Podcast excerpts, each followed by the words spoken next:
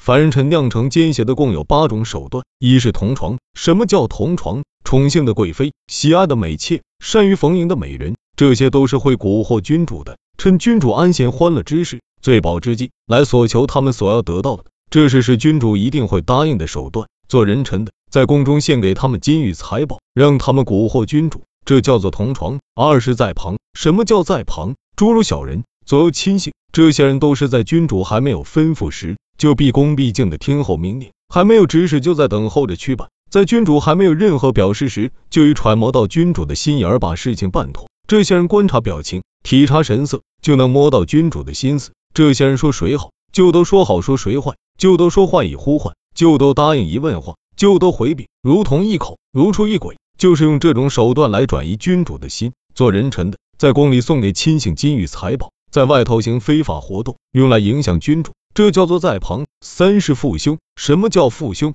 姬妾所生的公子，这是君主亲爱的人，大臣和朝廷的官吏，这是君主商量事情、解决问题的人。这些人都是为君主尽心尽力的，是君主不能不信从的。做人臣的，对公子和他们的生母进献女乐和美女，用语言笼络大臣和官吏，让他们按约定的条件进言，事成后进爵增俸，用以蛊惑他们的心，使他们左右君主。这叫做父兄。四是养秧。什么叫养秧？君主喜欢修筑美丽的宫室和楼台水榭，喜欢置办美女狗马来快慰自己的心意，这就是君主的灾殃。做人臣的，竭尽民力来修筑美丽的宫室和水阁楼台，加重赋税置办美女狗马，快为他的君主而迷乱君主的心，让君主为所欲为，而把他们的私利夹杂在其中，这叫做养秧。五是民盟。什么叫民盟？做人臣的散发公家的财物，以取悦人民，施舍小惠来收买人心，使朝廷集市上的人都说自己好，来蒙蔽君主以成就他个人的欲望，这叫做民盟。六是流行。什么叫流行？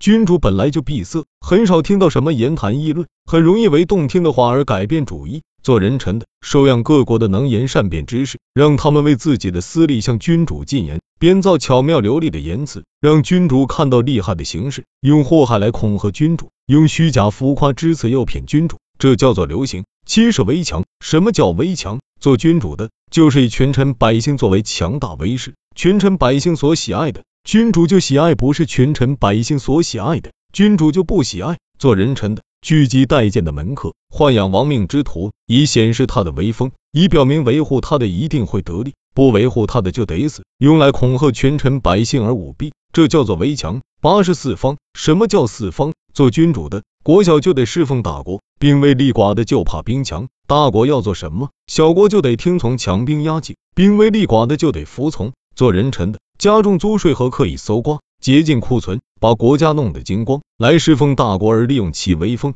祈求诱惑其君主。更严重的还有发兵聚集到边境，而在国内对君主做种种要挟。轻微的也一再接待大国使臣来震慑君主，使他的君主恐惧。这叫做四方。所有这八种手段，就是人臣之所以能够承起奸信，君主之所以受蒙蔽。被劫持而失掉一切的原因，这是不能不搞清楚的问题。明君对于内宫女色，享受他们的美色，而不准他们请托，不准他们求情；对于左右进士，使用他们，但一定要考核他们的言论，不许他们夸大其词；对于父兄大臣，采纳他们的意见时，一定要用以处罚，让他们承担责任，不让他们随意举动。对于娱乐所需的东西，必须在法令上有明文规定，不许臣下擅自进献或擅自裁减。不让群臣揣度君主的心意，对于恩泽的施行，动用官府币帛，打开官仓放粮，有利于百姓的事，一定要用君主的名义，不许臣下把德泽归为己有。对于言论评议、赞美其所称颂的，诽谤其所厌恶的，一定要考察他们的才能或过错，不许群臣相互吹捧或诋毁。对于有武勇而又有力气的人，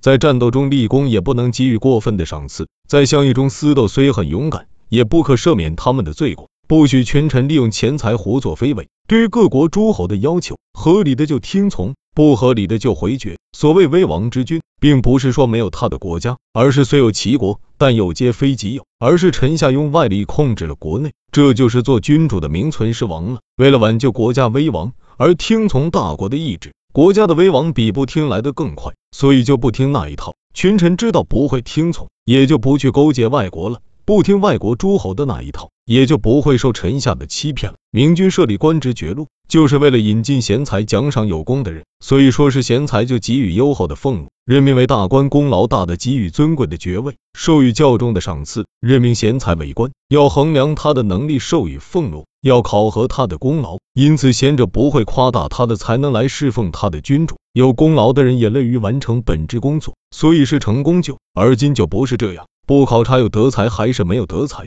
不评定有功无功，任用外国诸侯看重的人，听从左右进士的请托。复修大臣在上面向君主要爵禄，而又向下出卖收取财力，培植个人党羽，所以钱财多的买官来抬高自己的身价，与君主左右进士有交情的请托求情，来加重自己的威势。有功之臣得不到封赏，官职的升迁调转一塌糊涂，因此官吏玩忽职守。结交外国，放弃公务而贪图财力，因而有才干的人懈怠而心灰意冷，有功劳的人泄气而看清他的事业，这是王国的风气啊！